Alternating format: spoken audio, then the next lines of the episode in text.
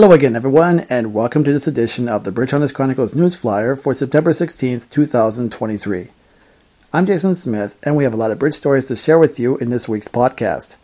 We'll have a look at flooding disaster and the toll on historic bridges in Brazil. Plus, the Minnesota Department of Transportation is marking off a list of bridges to be restored and replaced. We'll focus on two stories from Minneapolis and one near St. Cloud plus a push to save two bridges in Ireland and Germany, respectively. That, plus other stories you will listen to. Here are the headlines Flooding devastates Brazil, destroying roads and bridges. We'll have an example to show you. Rocheport Bridge near Columbia, Missouri demolished. One bridge close to finished, another about to get a makeover. A tale of two bridges in Minneapolis. Mississippi River at Little Falls to be replaced. There is a very unique reason behind that.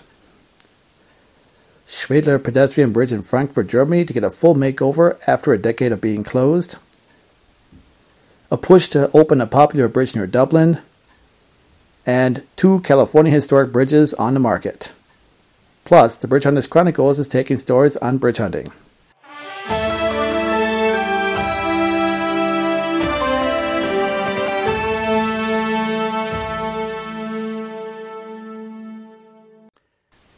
Now the news. Sao Paulo, Brazil. Much of southern Brazil has been pounded by intense storms over the past two weeks. An extratropical water cyclone brought about heavy rainfall, hail, and high winds, causing destruction to property in the states of Santa Catarina and Rio Grande do Sul, located 900 kilometers southwest of Sao Paulo and 400 kilometers north of the border to Uruguay. According to latest reports, Severe weather has affected at least 340,928 people across 93 municipalities, leaving 46 people dead, 46 people missing, and 924 people injured. Some 3,130 people have been rescued, while 20,498 residents have been displaced, and a further 4,794 have been left homeless. The storms have caused landslides and destroyed hundreds of kilometers of roads and bridges. One of the bridges destroyed was the Ponte Getúlio Vargas, a two-span Warren through truss bridge that was 200 meters long and 6 meters wide. It was built by Hydra Mazzini in 1930. The bridge was built more than 22 meters above the waters of the Rio das Antas River. On September 5th, floodwaters destroyed the entire structure. Over the course of 24 hours, water levels of the river rose to over 25 meters, inundating the entire bridge. Video footage showed one of the bridge spans collapsing, while drone footage showed the other span that was halfway inundated with water. Shortly after it was shown on television, that span also gave way. You can find the footage in the Bridge Hunters Chronicles News Flyer article. Keep in mind that information is in Portuguese, however, a summary of the devastating storms in Brazil is available in English. And keep in mind, if you want to donate your resources for that flood disaster or the ones in Greece, as well as the powerful earthquake in Morocco, there are a pair of sources for you to inquire about. The links are at the end of the News Flyer article. Columbia, Missouri. Despite the delays caused by fog, the era of a cantilever through truss bridge came to an end with a loud bang on Sunday morning. Crews imploded the Rocheport Truss Bridge, spanning the Missouri River at uh, Interstate 70 south of Rocheport, 15 miles west of the nearest city of Columbia. The bridge was built in 1960 as part of the project to extend the interstate highway across Missouri. The 3,072 foot long bridge was located at the Boone Cooper County border. The demolition was part of the project by the Missouri Department of Transportation to build two freeway bridges to replace the truss span a $220 million project that started in 2019 with the construction of the future westbound span. After that completion, traffic was diverted under the new bridge while crews began the process of, of tearing down the old bridge. The old bridge was supposed to come down at 7:30 Sunday morning, but fog delayed the procedure until well after 10 o'clock in the morning. With the old bridge down, crews are now clearing the way for a new bridge that will serve eastbound traffic. That bridge will be open by December of 2024, which will coincide with the completion of the five year project. Travelers should use caution while passing through the construction area and expect potential delays and even closures. Minneapolis, Minnesota. The Minnesota Department of Transportation has been working off its list of bridges to be rehabbed or replaced, thanks largely in part to funding the state has received from the federal government, but also due to its budget surplus the last couple of years. Two bridges that have been in the news lately are the Third Avenue and Stone Arch bridges, both spanning the Mississippi River near downtown Minneapolis. According to Minnesota Public Radio News, the Third Avenue Bridge will open to all traffic at the end of next month. The 2,200 foot long bridge features a multiple span open concrete spandrel arch design based on the works by Frederick Cappelen. It was built in 1918 and had been renovated last in 1980. When the bridge reopens at the end of, this, of October, one will see a, a new, smoother surface, improved lighting, restored bridge railings and other elements, extended and improved sidewalks, and a separate shoulder for cyclists. At the same time, crews will work on the Stone Arch Bridge near St. Anthony's Falls. The multiple span Stone Arch Bridge was built by Charles Smith and crew for James J. Hill's Great Northern Railway in 1883. The bridge has been a bike and pedestrian crossing since 1994. MnDOT plans to spend $22 million to repair the rocks, stones, and mortars that are underneath and on the sides of the Stone Arch Bridge. While no deck work is, expected, the bridge will be closed off to all traffic for the summer months beginning April of 2024. The project is expected to be finished by October of 2025. The work will be done in halves, meaning people can use half the bridge that's not under construction, yet they will not be able to cross it entirely from shore to shore during the summer months. The bridge, however, will be open in the wintertime. And while we're talking about bridge lists and so forth, the state of Minnesota recently learned that it will receive a total of $7.4 billion in funding for transportation projects over the course of five years, 1.7 of which will go to Minneapolis and St. Paul. The funding will be divided into several uses, including the expansion of the metro transport, bike trails, bridge replacements and restorations, the latter referring to the current Bowstring Arch Bridge in Mankato, and lastly, eliminating railroad crossings at major highways. And this is where we go to Little Falls, located 20 miles northwest of St. Cloud along the Mississippi River. The Highway 27 bridge is a multiple span steel girder bridge that crosses that major river in the business district. The bridge was built in 1942, replacing an earlier crossing. Its first crossing, however, a Whipple Iron Truss Bridge was later re- relocated to Fort Ripley military complex, which is located 10 miles upstream. That happened when the second span was built in 1902. The 1942 bridge was last rehabbed in 1983. The bridge is located right at the major railroad crossing on the western side of the river, where an average of 45 to 50 trains pass through the city daily, two of which are passenger trains between Minneapolis and Fargo Moorhead. The city of Little Falls learned that it will receive $3.2 million in federal fundings on Monday to construct a newer crossing that will not only cross the Mississippi, but also the major railroad line, thus eliminating the railroad crossing altogether. It's currently working on securing the rest of the $4.5 million needed to fund the project. The bridge is expected to be built on a new alignment, and the old structure will come down once completed. Little Falls is one of three cities that received portions of the $34 million earmarked for eliminating railroad crossings with bridges.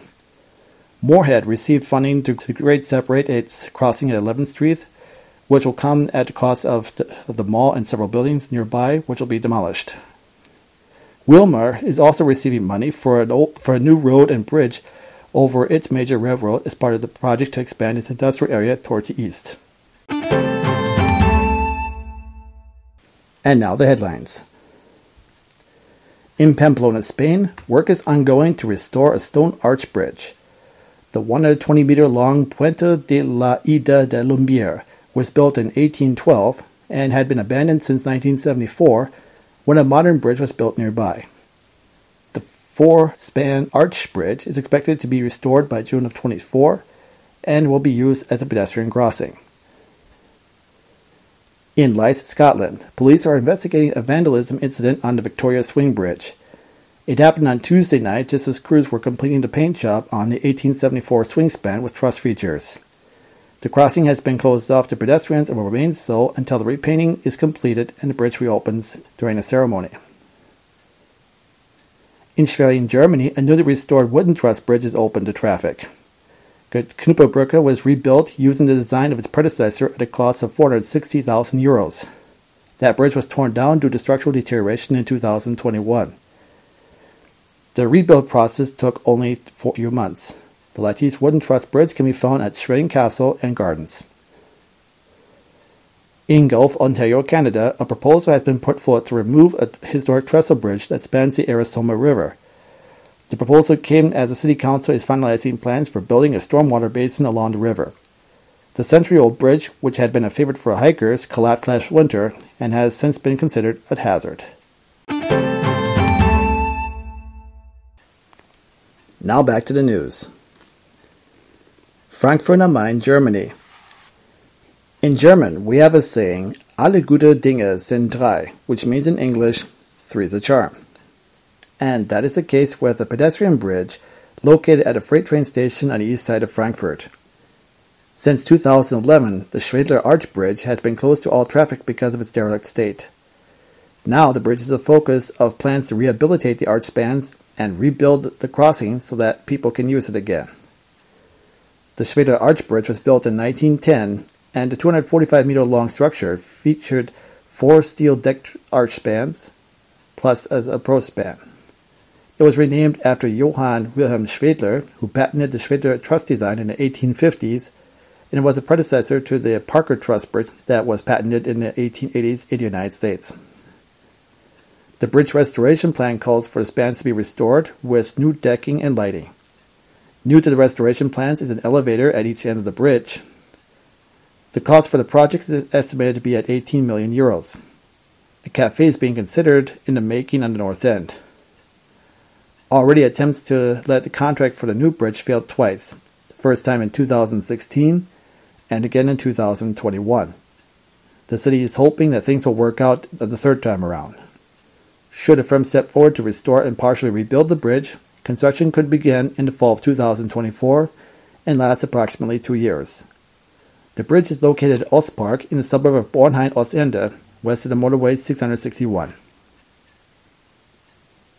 Dublin, Ireland. It spans the River Liffey and features lattice through truss with concrete arched portals. It was built by Edward Cecil Guinness in 1880 to provide electricity to his home in Farmleigh. It has been closed down since the 1970s and has been sitting in a desolate state. Despite funding set aside for restoring the bridge, the patience is coming to an end.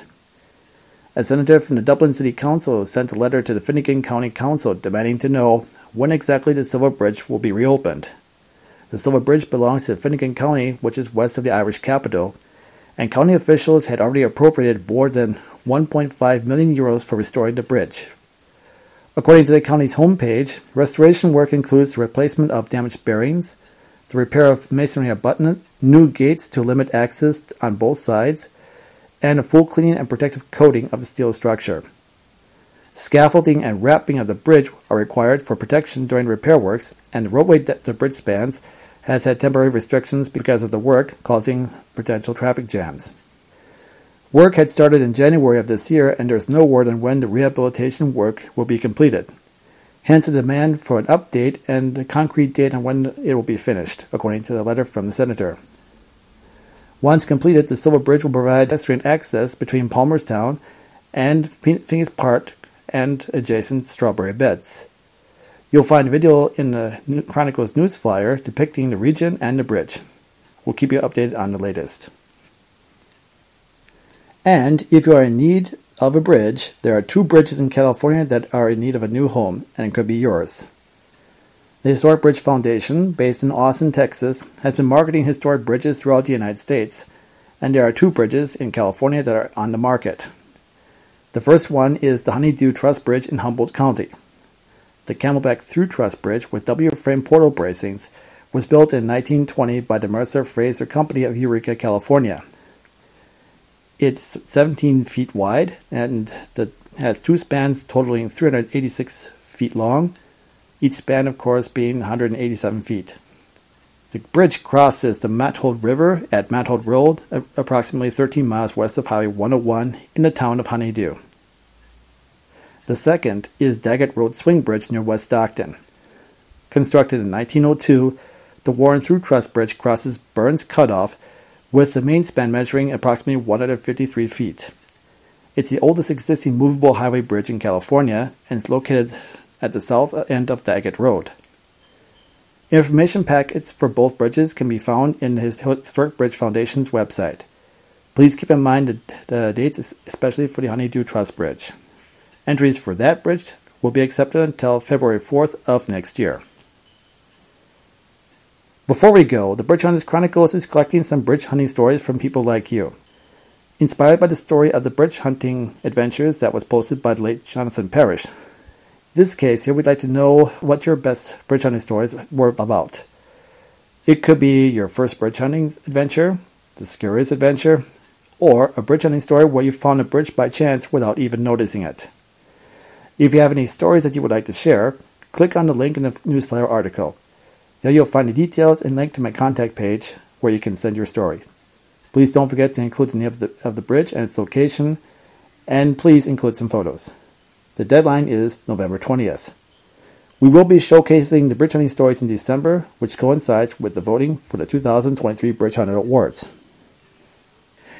And don't forget, tomorrow you'll see an article in the Bridge Hunters Chronicles that features an interview with Simon Madison, uh, the team leader for the Chepstow Archaeological Society.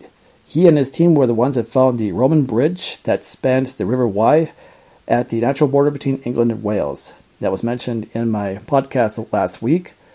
You'll have a chance to take a look at my interview questions and some interesting facts that uh, he mentioned during the interview. So it'll be it'll be available uh, sometime tomorrow afternoon. So please keep that in mind. And if you want to know more about uh, other bridges and photos and all kinds of good stuff, subscribe to the Bridge Hunters Chronicles on the web, in the social media pages, and wherever you get your podcasts. That's it for this edition of the Bridge Hunters Chronicles News Flyer. I'm Jason Smith. Thank you for listening.